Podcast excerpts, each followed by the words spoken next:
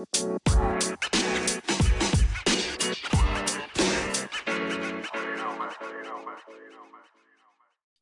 you ain't got two kids by 21, you're probably going to die alone, but at least you'll be listening to Sounds Good to Us. I'm Gregory Hill. And I'm Jordan Stone.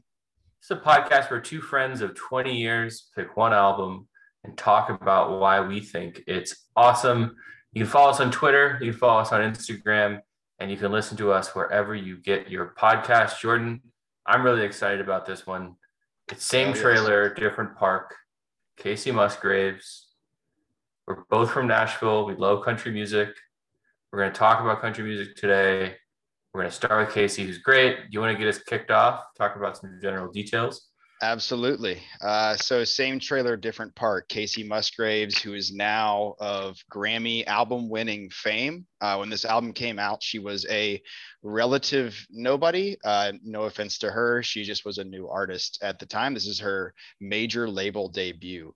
Um, this came out on March 19th, 2013, which for some reason that album doesn't feel that old. Uh, it doesn't feel eight year coming up on its anniversary actually of when it was released. Eight years old to me. Um, I was living in Nashville at the time. I, would moved away you know, since then, but I was in, back in Nashville at that time. Um, I was working in the music business. I'll tell some stories about this album and uh, where I was viewing it, you know, from the music business lens. Um, so I was in Nashville working in the music business. Uh, what about you? Where were you in March of 13? It's funny. I can't think about 2013 without thinking about the St. Louis Cardinals. You're wearing a St. Louis Cardinals hat. The Cardinals went to the World Series that year. I know this isn't a sports podcast, but I can't think about 2013 without thinking about that. But I was living yep. in St. Louis at the time, um, and I was working for um, a school district uh, doing like educational technology and data analysis at that point. That was right before we moved to California, right? When did we move yep. to California? 2015? 14, 14, 14, or 15, something like that. Yeah. Yeah. I think it was 14. Uh, yeah. So that was then. Uh, I'm going to talk about some sales and some critical reception here. Uh, for those listening for the first time, we usually use Metacritic to talk about um, the critical reception. It's just easy. It aggregates, kind of like Rotten Tomatoes, if you're familiar with uh, the movie site. Um, for Metacritic, it's had an 88 out of 100, which is which is pretty high using Metacritic standard. Had 11 positive critical reviews. There were no mixed or negative ones. Sometimes you see you don't see a critical consensus. For this album, you do. Um, Country Weekly had the highest rating at 100, which wow is actually surprising for a country at, at that point for a country yeah. outlet. I think to have rated this so highly because we'll talk about this is a country album, but it kind of is anti-authoritarian in a country sense. Uh, Rolling Stone had it an 80, which is pretty high for Rolling Stone, I think. Yeah. And Pitchfork didn't review it, which doesn't surprise me. um, All Music had it at the lowest at 80, which is still pretty high for low. Um, and the user score was 8.7. Um, it won Grammy for Best Country Album, beating Taylor Swift's Red. Um, and then it won Album of the Year at the Academy of Country Music Awards debuted at number two on the Billboard 200 and number one in the top country album. Um, it's been certified platinum, meaning it sold over a million copies. And let's talk about a couple albums that Metacritic had rated higher, and just to see how calibrated we are, Jordan. So I'm going to list sure. a couple albums. Um, there weren't many that were rated higher than this one. Um, there's a bunch that I don't know if either of you and I have uh, have heard of, and I think that will Unfortunately, maybe speak to our lack of credibility. Sunbather by Deafheaven. Nope. Jama Ko by Bassekou Kouyate and Ngoni Ba. Not familiar. Spaces by Nils Frahm. Like a Rose by Ashley Monroe. Good album. Yeah, which yeah, that's a great album. Uh, Memorial by Russian Circles and Loud City Song by Julia Holter. So we have some homework to do. We got to go listen to these albums. We got to check in, see how they are. Um, obviously with same trailer different park being so high on the list there's a lot of albums rated lower i'm going to call out some of my favorites. Southeastern by jason isbell came out this year. Um, they had it rated lower. Random access memories was huge in 2013 that was the first run the jewels album which to your point earlier it doesn't make sense that the first run the jewels album and this album came out the same year. That doesn't um, sound right at all but I, i'm obviously it is we did the research. Yeah, uh, Acid Rap by Chance the Rapper, Beyonce by Beyonce, um, Yeezus by Kanye West, which I'm sure we'll do at some point. Um, one that I hope to do very soon, Modern Vampires of the City by Vampire Weekend, one of my favorite albums of all time. AM by the Arctic Monkeys, rated lower. Um, any of these you think should be higher? Any of these you favor higher more uh, than this one? I don't know. It's more surprised, to be honest. So Greg does most of the research for the sales and critical reception, and I am honestly surprised. A lot of this is news to me. Um, I the album's great. We're going to talk about that, but I'm, I'm very surprised it beat like Southeastern by Jason Isbell, Random Access Memories. We're Run the Jewels fans, but it doesn't surprise me it beat that. Um, AM Arctic Monkeys that surprises me. Nothing was the same by Drake. Like these are all really, really good albums. This has beaten in its Metacritic score. Yeah. And then the lowest one that I found that I liked from 2013 is I Am Not a Human Being by Lil Wayne. That came out at 51. Wow. Um, so the critics didn't love that one. Um, cool. Let's talk about two quotes. One favorite critical quote. Her near perfect major label debut, 2013, same trailer, different park positioned her as something akin to the country Kendrick Lamar. The hyperbole was that she could save country music from herself. Um, we did a recent uh, episode with Kendrick Lamar. What do you think about that comparison? Never heard that comparison made. I think it's a little bit of a leap. Yeah. I mean, what do you think when you, you first read that? Or you like that makes sense to me? Or it, it makes sense from the standpoint of if we think about country music in 2013, at that point, you know, well, I don't know if Kacey did you you know a lot more about this than I do. So here's how I break down that quote. When this album came out, was it like just an explosion within country music, like Good Kid, Mad City was within rap?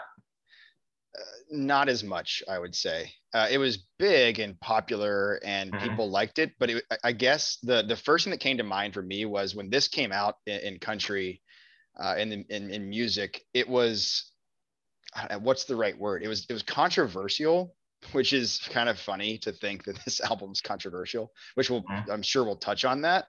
Um, it just really, it like kind of stepped outside the bounds of what country music is used to, of what a, a modern commercialized country music artist is releasing at the time. So that is where I kind of feel like it, if it's, if we're relating Kacey to Kendrick Lamar, it's got to be because she's pushing the limits not because the music you know itself was was as impactful to me. I like here's so that's one i, agree with that. Here's my second reaction. Does this in some way have a similar cinematic experience of small town texas as good kid bad city had a cinematic experience for compton? Yeah, i'm gonna say no. Um yeah. I it like it's just it's not well not that this is the be all end all but it's not a concept album. Right. You know like you've got you've yes you've got merry-go-round but then you jump to a song like dandelion and dandelion mm-hmm. it, it's, it doesn't fit in with merry-go-round. So it's not one cohesive story telling that. So yeah. i don't think so. I feel good with litigating this. I, I think i would love to see this as a concept album. Yeah. Uh, we're going to talk about covers later. I, I that that would be a very interesting, and I think she could pull it off incredibly yeah. well. Um, my favorite user review quote is, uh, "Is country a hoary genre, most often proffering trite sentiments and musical cliches?" Well, yes, in some hands. Does Kacey Musgraves have such a pair of hands? Most definitely not. Um, I, I, I agree with this person, whoever this user was, because I, I think this album is really personal, and I don't you listen as to as much country as you and I do, yeah, you do get a lot of cliches. I think that's part of what people make fun of country oh, music. But to me, this is one of the best in the top 30 at least country albums that have come out in the last 20 years. Um, and I, I think yeah. part of that is because of its originality that we'll talk to. So absolutely. Um, let's get into some general info. Kacey was 24 when this album came out. Um, the genre is of course country. There's uh, it's a 40 minute and 11 second uh, album, very tight. 12 songs on the album. It was released on Mercury Nashville. Luke Laird, who's written 20 number one Billboard signals, singles as a writer, produced it, as well as Shane McAnally and Kacey Musgraves had a producing credit on it as well. I think you're going to tell a story about how hard she fought for some choices on the album, and yeah. I assume her being a producer gave her the, the ability to do that. Um, six singles on this, so big, big album. Six singles: "Merry Go Round," "Blowing Smoke," "Follow Your Arrow," and "Keep It to Yourself." It was recorded at Ben's studio, Maverick Recording, the Sound Emporium, uh, Emporium and the Racket, all in Nashville, Tennessee, close to home. Um, some ideas about how that, like the moods of this album: lively, street smart, cheerful, stylish, amiable, good-natured, confident, fun, playful, sweet. Um, some themes. Tell me if any of these resonate with you. Cool and cocky girls' night out, uh, hanging out, imagination, maverick, and rainy day. What do you think about those themes? Totally makes sense. And girls' night out, I absolutely. That's one of my things. Um, no, it's yeah, I agree. It's it. All of that makes sense to me. Um, yeah, it, I I can't argue with those. Yeah, I think the we'll talk a little bit about the themes of Maverick and how I think this album represents a lot of what I love about country music. And I, yeah. I think you said it being controversial. Um, I think that's part of what excites me about this album so much because we get to talk about some themes that we won't be able to talk to in other um, albums. So will you, uh, why don't you lay some facts that are fun on us? Yeah, so there's not a lot out there about this album for some reason. Um, I, maybe it's too new. I mean, it's not that new, but um, it, there's just not a lot out there. So here's what we found. Uh, this is was news to me. Kacey Musgraves was on the show Nashville Star in 2007. And um, for those listening who don't know what Nashville Star was, Nashville Star was Nashville's American Idol and I believe it only aired on CMT. It might have had a season or something on primetime television, but think American Idol in Nashville on Broadway at the Honky Tonks, and people came in. Uh, Miranda Lambert was on Nashville Star, so mm-hmm. the show wasn't popular, but it obviously created, you know, some great artists came from it. Um, and not only was she on Nashville Star in 07, she got seventh place. Um, so, in theory, there were six people better than her um, which is not true. Uh, her favorite artist is one of Greg and I's favorite songwriters of all time. Her favorite artist is John Prine. Um, and I didn't know this before re- doing the research. It makes sense. She's a great songwriter. Um, I know Greg, you have a tidbit on this. Yeah, one of the first songs that she, I think, wrote, and again, Kacey fans will um, maybe say this is wrong, but uh, it's a song called Burn One with John Prine. It's about sort of her fantasy of getting high with John Prine. Um, Kacey notably talks about marijuana, recreational marijuana use quite frequently. Um, and it's there's a video of her on YouTube singing it to John Prine, who died last year of COVID. Um, but there's also a recording of Roger Harvey covering it, which we'll talk about in the covers. But it's actually my favorite Kacey Musgrave song, and you can definitely tell that she's a big John Prine song when you listen to her lyrics. Yeah, that's awesome. Um, she, she says she wants to write like John Prine and sing like Lee Ann Womack. That is a great combination. I think she mm-hmm. nails both. Uh, Lee Ann yeah. Womack is a great vocalist. If it's your first time hearing that name, go listen to her. Um, I pulled out some of her influences uh, that Greg and I kind of have in common the uh, fandom of Ryan Adams, some transgressions there we won't get into, but musically, Ryan Adams is amazing. Cake and Weezer. And when I went back and I read her influences, the full list that she has has given out publicly, it makes sense why we're fans of her she listens mm-hmm. to what we listen to. She aspires to be artists that we admire. Uh, so that all makes sense to me. Um, and I have a fun last fact, and it's about Follow Your Arrow, which is going to be discussed a lot tonight. Um, Follow Your Arrow is a really great song with a great message, and we're going to talk about it more, so I won't dive into it now. Greg and I both love and support this song. She almost gave it away. Uh. Katy Perry and her uh, were hanging out around the time this album was gonna was gonna come out. Um, she's talking to Katy Perry, and she's like, I wrote this song. I think it would be awesome for you. This is Kacey telling Katy she can mm-hmm. have the song. She's like, you can have it, record it, put it on your album. And Katy Perry told her to keep it. She was like, this song is amazing. You should have this. So we almost lost that song to to Katy Perry. And that's nothing against Katy Perry. I just don't know if it would have had the impact because of Follow Your Arrow being released in country music and what it became. Uh, so that is a, a cool story with Follow Your Arrow. Follow Your Arrow. Yeah, I think it it would have been great, but it means more. I think coming yeah, from Kacey's agreed. Um, yeah, it's it's funny to hear. I think when we think about modern country music, we think so much about how it has been influenced by rap, which is great. We both love rap, and we both love country, and we love the stylings of when those two genres converge.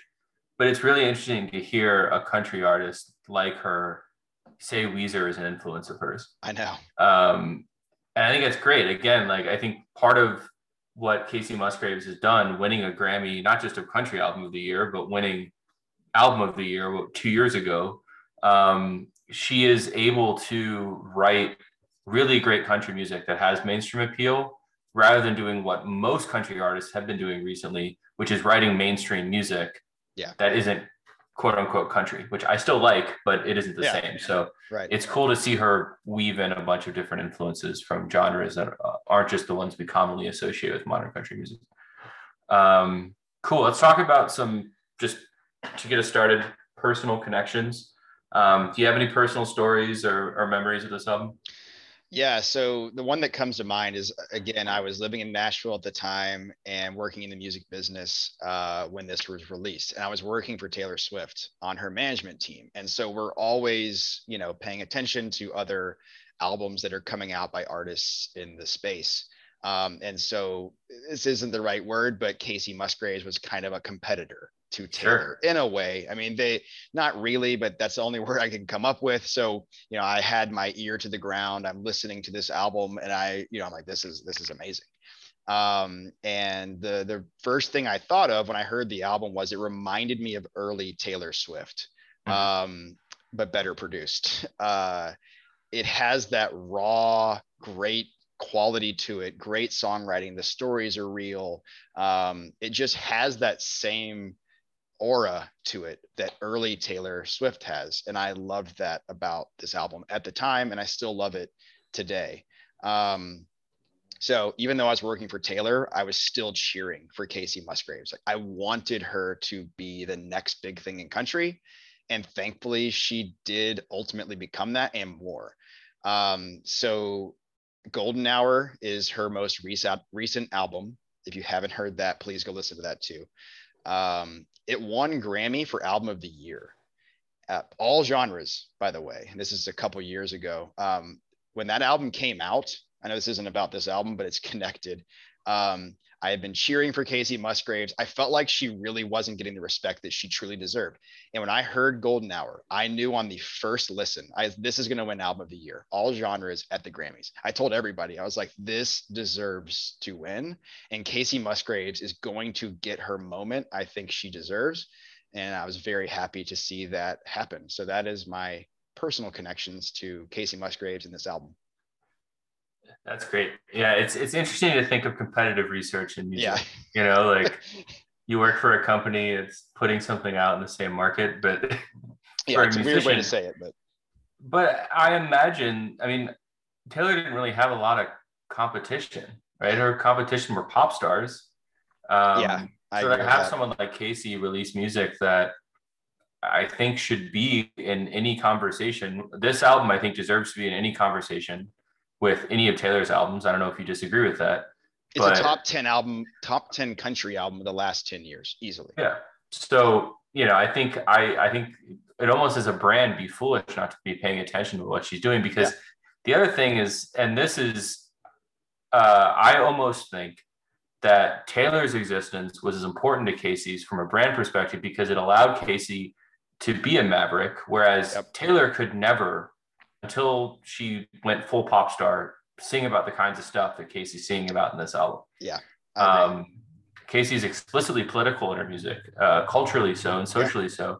And Taylor famously wasn't until what a year ago, year and a half yeah, ago, year and a half, two years ago. Yeah, the most. Yeah, so they kind of need each other, and their characters have their their careers haven't really uh, in, in, intersected often. I, I, no. I, right? I don't. No, but it's really they kind of have to both exist. Um, so mine is number one is follow your arrows my mission statement. I love that song so much. I, I listen to it. It is almost like a reminder of how i want to live my life. Um, you introduced me to this song shortly after it came out. You, we were working together and you would have uh, playlists mm-hmm. that you would put together we listened to while working. This was on i never heard of kacey musgraves before i heard that song. And on my walk home we were living in uh, i was living in berkeley california at that point um, I listened to the entire album that night like multiple times, became yep. obsessed with it.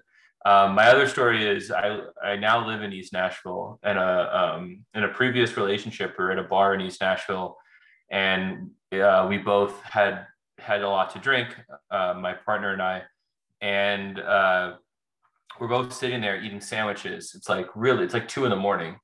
And uh, my my partner at the time looks over and is like, "That's Kacey Musgraves. I'm gonna go talk to her." And being from Nashville, you know that for both of us, we're always taught don't talk to celebrities. Yeah. Because if you talk to them, they'll leave. Yeah. And so I, I kept trying to be like, I know you want to go talk to her, but just don't bother her. Please don't bother her. That's awesome. And so finally she ended up not, which I now kind of regret because I think yeah, I didn't really live into Kacey's advice. I think she should have just gone over and talked to her. She should have followed her arrow, right? But yeah, yeah, that's my story with Kacey. Uh, all right, so let's talk about some general impressions. Um, from your standpoint, kind of what, before we jump into the, the songs as an album, what do you think about it? Yeah, so I, you know, I think of country music in this way. Uh, country songs, I don't know why this is. We'd probably take an entire podcast episode to dive into why this really is. But to me, country songs are pass fail. I think there's such a disparity between a good country song and a bad country song. Um, and so when I hear a country song, the first time it comes on or an album, I'm like, is this good or is it bad? Um, and so every single song on this album is a pass for me. Mm-hmm. You hear the song, you put it on, this is a good country song. So every song is a pass. Um, the album is fantastic. I love listening to it. Like I said, top to bottom, there every song is good.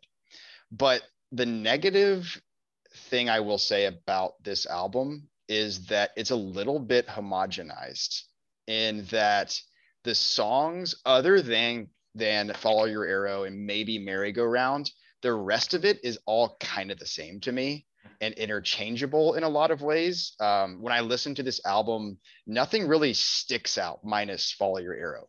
It's like wow, and Merry Go Round to an extent. So if I'm going to say something negative about it, it's that it, it's it's too homogenized and that it's almost it it's almost too good. I guess is is a way I explain it. It's almost too solid of an album. It's a solid like eight the entire way. We're going to talk about out of ten how good is this album. It's a solid eight the entire time. Um, like I don't, to me, there's not a 10 song on the album, although I love Follow Your Arrow. Um, so that's my initial impressions of, of the album. I'm curious as you explain that, how do you compare that to Golden Hour? I assume you think Golden Hour is a stronger album. I do. To yeah. me, Golden Hour is consistent like nine plus mm-hmm. Songs the entire. So it's like it's like going up a level. So everything is just consistently better. And then Golden Hour has some songs that I think are tens, whereas mm-hmm. I, for me, this album doesn't. We talk a lot about songwriters who are as strong as kacey is as a strong songwriter is like at what point does the production meet their their talent? Um, and it's almost like I mean this album from a lyrical standpoint to me is immaculate. Like I, the yeah. the songs are witty and funny and and they're they're beautifully written some of them um, and others are just funny right they're just they're great all of them but to your point the music probably doesn't catch up until a couple albums down the road yeah. where she can write elite songs yeah. and the production meets the quality of that writing. Um, that happens a lot with songwriters who are as, ta- are as talented as she is. Um, for, for me, I just, I love the attitude of this album. Um, it very much has a grew up in a small town, but want to get out vibe. Um, it's written for herself as much as it is for, written for other people. I like what this album stands for um, you know, so much about country music at this point is is like pretty much anything else in pop music in this point. It's like, you know, money, sex, and country. It's religion. Um, and she's speaking to people who are more marginalized by those things. And I, I think it's a really interesting album within this genre. I compare it a lot to Outlaw Country. You can compare it a lot to every single era. There's been a reaction, whether it was a reaction to the Nashville sound, um, whether it was a reaction to 90s country. This is almost a reaction to bro country um, and like the highly like you know religious overtones and conformity that country music is usually about. And as you know it seems like it takes we're from tennessee but it seems like it takes texans to make country music that confronts the realities of, of current country music. So i think i think i, I love this album but I, I think i like what this album represents even more than i like the musicality of it. Um, and I, I, think it also the, the last thing I'll say about it for me is we talk a lot about how we're pop music fans. You know, as as evidenced by looking through the list earlier, there's thousands, if not millions, of people who know more about more obscure music than we do, and there's a lot of people who know more about simply mainstream music as we do. We like bands that are, you know, popular and interesting that like yeah. straddle that line. Yeah. And I think Kacey does that incredibly well. There's there's bands that were more famous than her at this point, and there were definitely country bands then and since that were more indie than her. But she takes the best of both of those worlds and she makes popular, interesting music. And yes. I, that's one of the best things I can say about the album. Yep. I agree. Um, let's litigate the cover art. I, I don't think we've agreed yet. Uh, and I don't know why this has become one like one of the few areas that we're just like can't get on the same page about. Uh, what do you think about it? Yeah, this is our fourth episode we're recording. Um, so you know we're becoming veterans at this point. Um, Hopefully. And I I haven't had a chance to explain what this category means to me. So what does cover art mean to me personally? And that kind of will set up wh- how I feel about it. Um, mm-hmm. It doesn't mean a lot to me. Uh, the same way that music videos don't mean a lot to me. The same way that they, the way the songs performed live doesn't mean a lot to me. It doesn't change what I think about the music. Um, but I do like album art and talking about it. Um, so when I think about this question, it's not as much, do I like this? Do I like this picture? Yes or no? I think I would answer it a, a lot differently. I think of it more as like, does this picture fit this album? Mm-hmm. Uh, and for me, like I think almost every album we've done so far, I think it fits the album. Um, it, it, it, the color, like just the colorization of it, the feel. Um, you look at it, you know it's a country album. She's wearing cowboy boots, uh, all of the above. The the weird stuff to me, why is she sitting on such a small fence? I agree. She looks so uncomfortable. Like. I, another thing too is and this is part of the evolution of an artist. This is an album cover photo shoot. They knew mm-hmm. what they were doing. You know, they've got catering. They bring in the photo. That you know, like sit sit on the small fence. All right, move over. Stand next to the cactus. Make a post. Like it's very forced. That's something I don't like about it. And she just looks so uncomfortable. Like there's no yeah. way she spent more than three seconds sitting like that. Um, also where is she i mean is is does texas look like that i know she's from texas maybe west texas um i know she spent time in austin maybe it's austin texas so the the whole cactus deserty vibe threw me off mm. um so you know i think it fits the album but it it's not particularly something i care yeah. about or you want to like hang on your wall one day I think you just created two sub. I think from now on, we'll talk about two things. Where one is, would you hang this on your wall yeah. if it wasn't an album? I, yeah. I, think we should talk about just the visuals, and yeah. then does this meet the feeling of the album? Yeah, and yeah. I, I, the way it looks, uh, you know, it's it's fine. I wouldn't hang it on my wall because I don't think it's that interesting. Um, obviously, Kacey looks beautiful, and it's you know well produced, as you said. Um, but as far as the album, I think it does and it doesn't, and it depends on how you look at it. Um, in some ways she comes across in this pose as very vulnerable as very sweet um, and sort of what you expect her to be which is something thematically in the album she's fighting against right? Um, she's she's trying to play with this idea that the establishment expects me to be someone and i want to be myself and you should be yourself so to me she she you can read it as she's kind of like coyly smiling at you like a smile and a nod. I'm not yeah. who you think I am. That's interesting because that's kind of what the album's about. Um, the one weird thing, I mean, one I will say that Golden Hour and Pageant Material are both excellent covers, um, which yeah. actually don't really have that much to do with the album. Right. So maybe we talk about that, but I, I love the way they look. Um, it's also weird because in the picture she looks exactly like one of my cousins, but they don't look alike in real life. So there's something about this picture that for some reason they look alike, even though they don't look alike in real life, which always weirds me out when I look at this album. Yeah. Um, all right. So we can't talk about a country album without talking about your cousin, I guess. Um, all right. So but then, uh, let's get to the song breakdown. Um, first thing we're going to talk about is what do you think the best deep track is? Again, for those of you don't know, for deep tracks, these were traditionally meant to be later on down the album. Some people would call this filler, some people love them. But for our purposes, it can't be Silver Lining, which is the first album, uh, first song on the album, and it can't be any of the singles. It can't be Merry Go Round, Blowing Smoke, Follow Your Arrow, Keep It to Yourself. So, which is yours?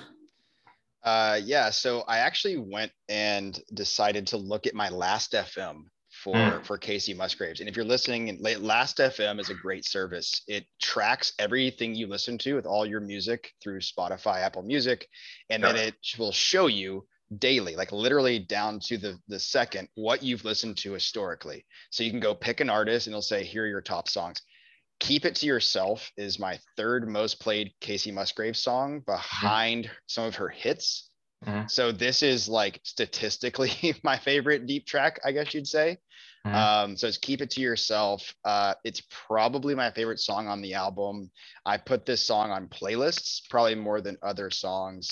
Uh, and I really gravitate towards that song. My follow up to that, kind of my runner up, is It Is What It Is. Mm-hmm. It's the last song on the album. It probably goes unnoticed a lot by people. Um, it has a very Willie Nelson vibe. And something really, really cool about this album is it's country. This album is mm-hmm. country. It's it this may be some country pop crossover, but if you listen to a song like that, it's a straight up Willie Nelson style country song, which which I love. Mm-hmm. Um, so keep it to yourself, number one, and then honorable mention. It is what it is.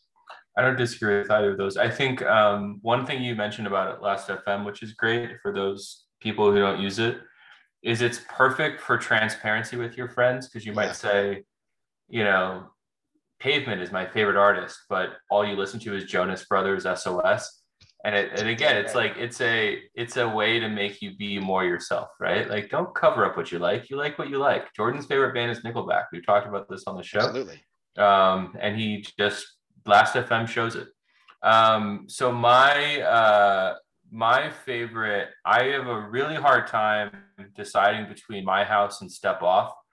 I think Step Off is a fantastic song. Yeah, it is. Um, it reminds me a lot of a Taylor Swift song. I think yeah. either could have done it. Um, I find it hard to believe that Kacey didn't have like an earworm of a Taylor song in her head when she did Step Off, but it speaks to the attitude of this album in a way that uh, Merry Go Round and um, Follow Your Arrow do. I think if this was a trilogy, if it, like the trilogy of Small Town Breakout, um, Merry Go Round, Step Off, and Follow Your Arrow would be that trilogy. That's like the New Hope, Empire Strikes Back, Return of the Jedi of this album, um, thematically speaking. I think um, Step Off. Something interesting about Step Off that I didn't actually think about Taylor. Taylor and that being like a Taylor-ish song. It's a sequel to Mean by Taylor Swift. Mm-hmm. I feel like they should take Mean and the song ends and Step Off starts. Yeah. like it, it. Now that you say that, they're very, and that's nothing against Step Off. It's not like she's copying it. I feel like it's just a continuation yeah. of that song. That's that's a great point you made there. I like it. And then uh, My House is also really good. It's it's the only song that I listen to that's slightly cheesy, slightly cliche on this album, but not even close to what her peers would be writing about. Yeah. I think that's like we talk a lot about songwriters, regardless of the genre, and I love specificity. And all of these songs, but especially a song like um, "My House," though, is very specific. Like the the examples that very she uses, specific. the details you know she's not just talking about trucks and legs she's talking like very specific things which is great Um, all right, so let's say you have to pitch this album to somebody and they can only listen to one song that you recommend. Um, what song would you say, hey, listen to this? And if you like it, keep listening. If you don't, throw it away. Merry-Go-Round. Mm-hmm. Uh, the song is beautifully, perfectly written. Uh, I think it's one of the most perfectly written country songs of the last decade. Um, I would go as far to say if I had to rank the top five songs of the last country songs of the last decade, this would probably be in the top five. Um, if you don't like Merry-Go-Round, don't even listen to the rest of the album. Like that's to me, it's it's that solid of a song. I'd also maybe argue it's her still to this day her best song she's ever released. I really love Space Cowboy on Golden Hour. I think that might nudge it a little bit. So go listen to that song too. But Merry-Go-Round is to me the one I would recommend to someone for this album. Okay. I'm curious what other songs you don't have to list all of them, but give me like two examples of what would be in the top 10 with Merry-Go-Round. Um, okay. So the first thing that comes to mind is there's this artist called Cam, mm-hmm. and she has a song called Burning House. Great song. This? Oh, yeah, great. so that's that's another one that comes to mind. I love the song "Burning House" by Cam. We didn't rehearse or research this. Greg just asked me off the cuff, and that's honestly the first song that came to mind. Mm-hmm. Um, so I like Cam's Burning House, uh, Kacey Merry-Go-Round. Um, let me look at my modern country playlist on Spotify, which I'll put the link eh, on social media so you guys can see this. Um, you know, I think you've got who else do we really like these days? Um, Luke Combs there's probably a Luke Combs somewhere mixed in there. And Dear uh, Today, do you go Dear Today? Yeah. Oh, oh, oh, good call. So the song Dear Today by Luke Combs is mm-hmm. probably a top five country song of the last decade. It's not a single, so go listen to Dear Today. Yeah. Uh, Luke Combs. Um, a good yeah. example of the incongruency of songwriting and the production. A lot of people hate the production of that song. Um, of Dear Today? because yeah, it goes from because it does that dynamic like shift. You know what I'm talking it's about? cool. Yeah, it's all right. Um, it's all right, he says. guys, you know, never produced, written. Uh, uh, so let's, yeah, mine would be follow your arrow. Although after hearing your case, I think merry-go-round is right. Follow Your Arrow, I said the sort of trilogy on this album. Follow Your Arrow is very similar to Merry-Go-Round, it's very similar to Step Off, but um, I don't know how, if listening to this, you might have weird expectations listening for the rest of the album. Um, so I think Merry-Go-Round's a better answer, even though I say Follow Your Arrow. Um, like any of the albums that we've done so far, because we've done so few, we've picked albums we really love. So it's hard for us to pick a worst song. What do you think the worst song of the album is? It was hard. Every song is good. Um, back on the map is is my choice i listened as everyone should know when we do these albums you know we listen to the album for the whole week we're doing pretty much yeah like i, I listen probably 90% of my week was listening to this album so i'm yeah. cooking i'm in the car whatever i'm doing i'm listening to this album back on the map did get stuck in my head a lot hmm. um i don't know why something about the chorus uh, stuck with me there but it's the song that i really don't enjoy as much as the other ones? Uh, same. It's the only song that I skip if I'm listening. Like really? if I'm listening it? to this. Okay. Yeah. I, I, just again, it's it's great. There's no bad song on this album, but it's just yeah. it's my least favorite. Yeah. Um. All right. So let's move into. At this point, you're sitting down with uh, who you're going to marry, and you have to decide what is the first song you're going to play for your first dance at your wedding. Um, so the first question is Is there a song in here you would consider on your short list? And then the second question I'm going to ask you is assuming you have to pick a song from this album, which one would you pick? Yeah, so there is one, but it's in an alternate universe that. I would mm-hmm. pick this song. Um, and before I give this, you know, this this little overview here, uh, I'm I'm relatively you know nerdy. I play video games. Uh, you know, I'm not very country um, of a person. But let's say I was. So my house is my answer. And if you haven't heard this song, this story is not going to really make sense. But uh, picture this: uh, I'm actually really southern. Let's pretend I'm really southern. Instead of growing up in Brentwood, Tennessee, in the suburbs, I grew up in rural Tennessee. I drive a pickup. I wear Wrangler jeans. Um, I could see line dancing to this in my wedding it's a cool song. It's fun. I could see people getting into it. And I know he said first dance, but maybe the first dance includes other people. I don't know. Um, so I uh, I really had to go. You'd be like Kacey, just go against tradition. You know? yeah, it'd be against tradition. Everybody's dancing, and we're doing my house. I think we kind kind of fun. Um, doesn't sound terrible. It's a cool, fun song. Uh, so that's the route I took. Was my hypothetical uh, double life. I like it, and I um I think it'd be uplifting. I would like to be there. Um, and it's one of my favorite songs on the album. So I'm with that. I found a lot about Kacey's later music being, uh, I always try to do some research. There's a one blog we really like, like First Dance Charlotte. Unfortunately, this doesn't show up on First Dance Charlotte's review. Uh, there's a lot of people who've, who've chosen Kacey songs for um, their first dance. I didn't find any examples of from this album. Most of them are from uh, other albums of hers. Um, I would pick Dandelion, and there's like an award that I give to music, uh, sort of around does it sound romantic, but it's actually not. Um, and the, it's called the You Are My Sunshine Award because if you uh, talk to a lot of people about You Are My Sunshine, you know the famous song You Are My Sunshine, My mm-hmm. Only Sunshine, Maybe Happy Skies Are Gray. It's a song that people think is very romantic, but it's about a breakup, right? It's about unrequited yeah. love. Yeah. Dandelion sounds pretty. If you played it and only listened to the music and, and not the actual words she's singing, it sounds pretty. You could dance to it. So I would pick that one. But it's a little bit ironic because Dandelion is actually a breakup song, um, which again, defy convention, I think is our lesson with Kacey here in this album. Yes. So, um, so let's talk about the opposite, I guess, of a wedding is a funeral. Uh, what would you play at your funeral? Uh, no, we have the same answer here, so I'm stealing your thunder. Um, follow your arrow. It's a pretty easy choice. Mm-hmm. Um, I chose follow your arrow because when I'm dead and gone, it'd be awesome to uh, inspire. I'm Kacey Musgraves inspiring the people, but for me to inspire the people at my funeral by playing that song and being like, look, you should live your life this way. You're still alive. Congrats to you. I'm dead. um, but, you know, listen to this song and, uh, you know, really reflect on it and how that you live the rest of your life. So that, that is my choice. Yeah. I mean, if anyone, not to get too morbid, but if anyone has ever been in the position to select funeral music, um, I think this is a great answer. It's also mine.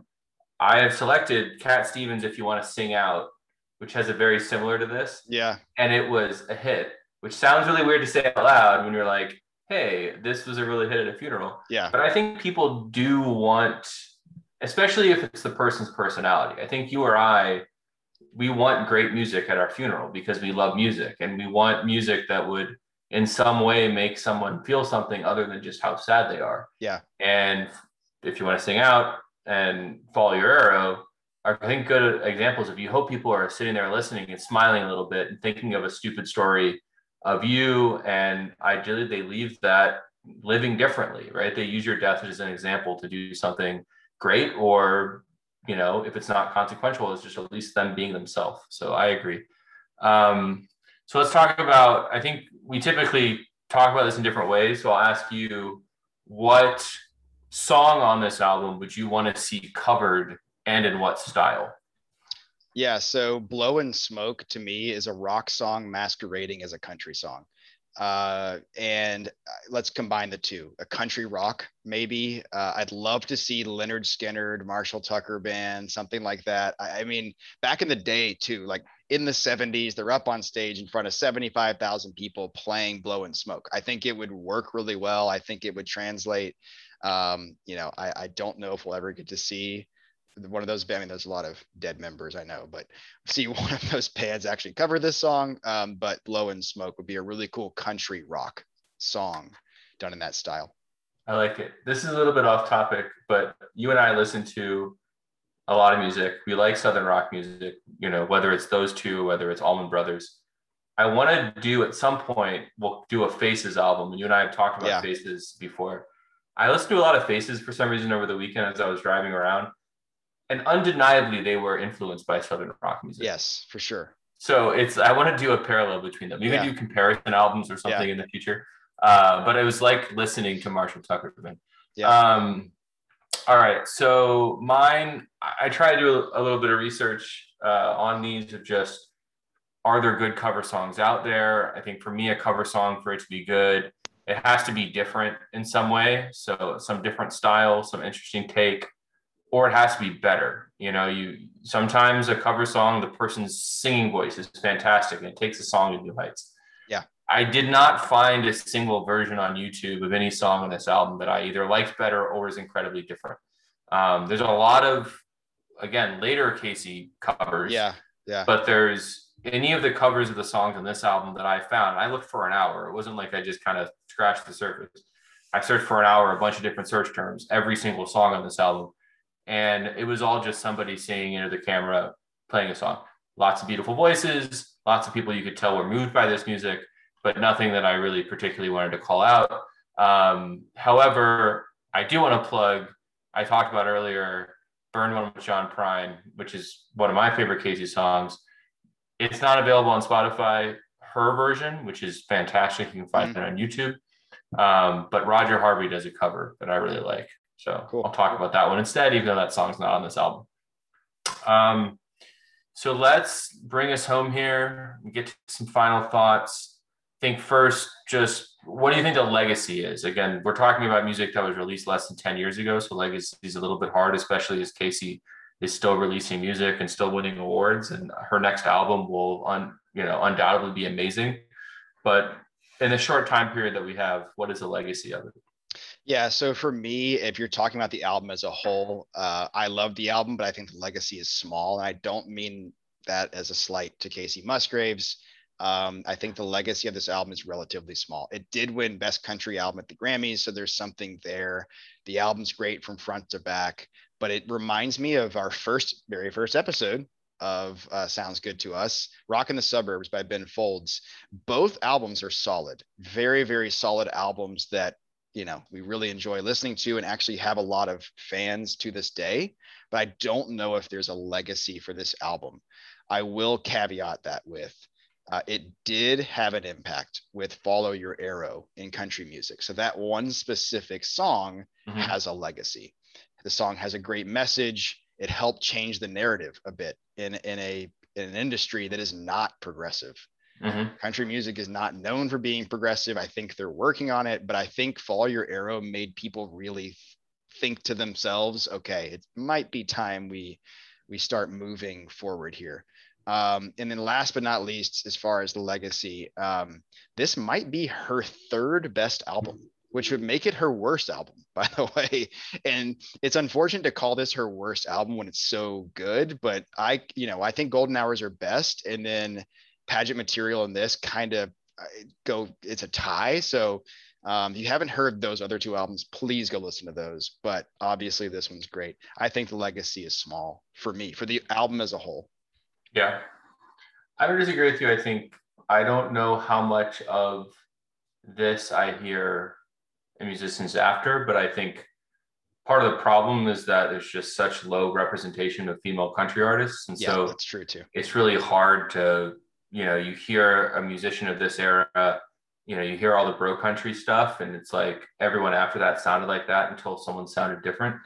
Um, but you know, so I, it's hard to it's hard to gauge. I mean, I I think about Maren Morris and Kacey Musgraves in the same conversation quite often, even though they're very very different artists. I think True.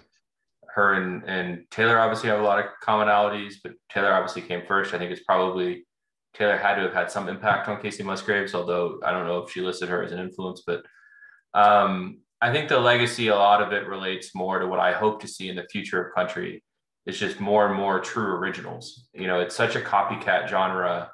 Um, and again, we love it. We're huge country music fans, but so much about country music is someone doing something and then other people doing it the same way. And you see these like five to 10 year periods in the genre.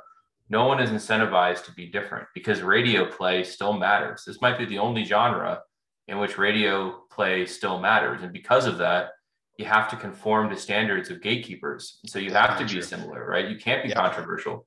Whereas every other genre is um, incentivized to be fucking wild. I don't know if we can curse it. We haven't decided if we can curse it. We can.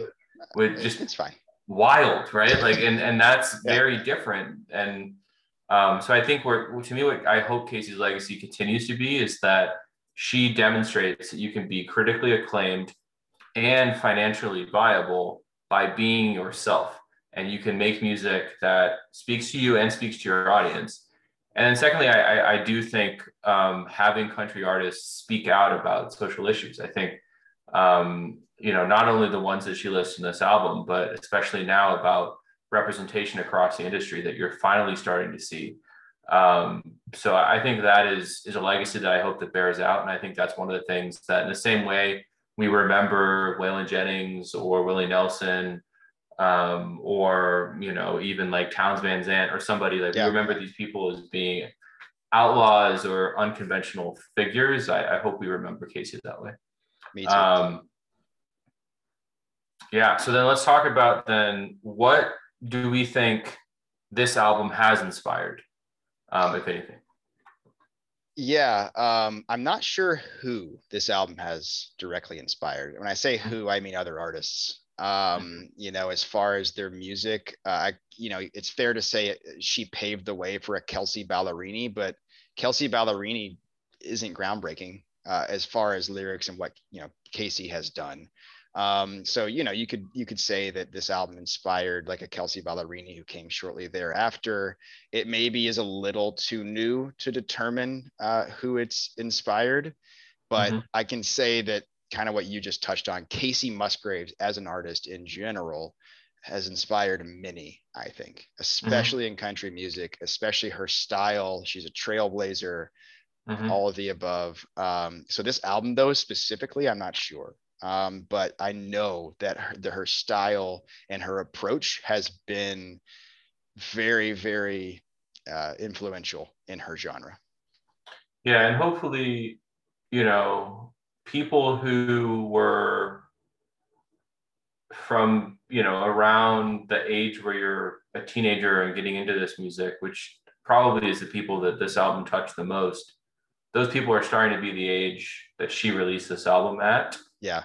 So again, my hope is that we see more nonconformity in country music. We and you know we see more people being able to take risks, whether those be risks about the business and the economics of the genre and how the industry works, or risks in the actual themes of the music. Yeah. Um, all right. So then, what do you rate it out of ten? We decide you can't pick seven just because we don't want to stand on the fence yeah. So um, same trailer, different park. Kacey Musgraves, what's your rating? Yeah, we think rating something a seven is kind of a cop out. You can't decide if it's a six or an eight. Even though you seven. use half scores, but hey, yeah. not anymore. Only on the first two episodes, I think. We'll have to fact check that. Uh, so it's a solid eight out of 10, like I mentioned a little while ago. Um, and what's cool about this album is I feel like every song is an eight or better it really just you know stays at a solid 8 out of 10 the entire album. There aren't a lot of albums like that of recent memory at least where it's just consistent. The entire thing is basically an 8 out of 10 which is really solid really good. It's like a mm-hmm. movie you really really like. Um, you'll rewatch the movie uh, you'll tell your friends to like it. If someone brings it up like yeah i love that movie. Um, but like i'm not going to fight someone if they're like i don't really like that album I'd be like, okay, that's fine. You know, I, am not going to fight you on it. Um, and it's not making like major lists, like top albums of all genres of the past 25 years or something like that. But it's making top 10 country albums of the last decade. Mm-hmm. And I think that that's pretty big. So solid eight out of 10. Uh, I don't think I'd, I'd, go above or below that. Mm-hmm. What do you think my movie version of what that phenomena you just described is? There's so many options. This is really random, but I, I, I don't even know. I think you like this movie. The Prestige is the one that comes to mind. Have you seen The uh, Prestige? Uh, it has nothing to do with Kacey Musgrave. Does not. You have seen it? Yeah. Okay. The Prestige is a great movie, and in fact, I think it's on the IMDb to top you know, 250 movies. It's respected. Mm-hmm. It's it's great, but you know, it's not like I'm running to tell everybody to watch it, but it's like when I think about the prestige or I see it, I'm this is fantastic. It's not my, great. my version is going to be Fletch because we've had okay. what you described is exactly what happened with us, where it's one oh, of my yeah. favorite movies of all time, and I had you watch it, and you were like, "This sucks," and I didn't argue with you because I kind of agree. Um, you know what I mean? I don't think I anyone would say that this album sucks. Honestly, that's fair. So Fletch would be different. Prestige works.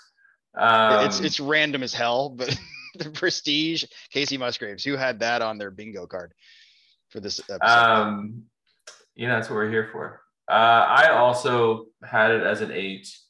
A six is way too low. If we yeah. can't pick seven, I think a nine is too high, too high. I think her other albums, I like this better than Pageant Material. Whether it's better or not, that's the luxury of having a, a podcast where we talk about pop music. I don't really care which one's better. Yeah. I definitely like uh, this album better than Pageant Material. Uh, and I probably like it more than Golden Hour, but I think Golden Hour is so much better that it's hard to argue that that you know this one is over that. So if Golden Hour if it would be a nine or a ten, then this being an eight sits well with me. Yep, I agree. Cool. Well, that takes us through uh, same trailer, different park. If you have any ideas of albums, I know that we've gotten requests for albums from Interpol, the Avett Brothers.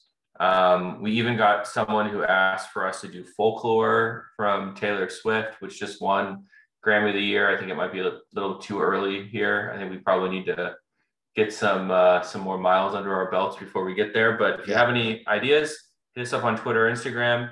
You can find us anywhere you find podcasts. And uh, thanks for the support. And uh, love to hear the feedback. Anything else that uh, you'll you want to leave people with, Jordan? Yeah, if you are, this is our fourth episode, and if you're starting to love the podcast, or you loved this episode, or any of any of the above, uh, tell one friend. Just tell one friend and tell them to check out the podcast. That's if you want to do us a favor. If you, you notice we have no ads yet, right? So we're not making any money off this. Uh, the, the the thing that you could do for us, just tell one friend to listen to it, and we'd really appreciate it. Thanks or a thousand friends thousand, whatever, you know, if you got a million followers on Twitter, that's fine too. I mean, you know, whatever, whatever you'd like to do. Yeah. For sure. Thanks for the support, everybody. See you later. Thank Jordan. you. See ya.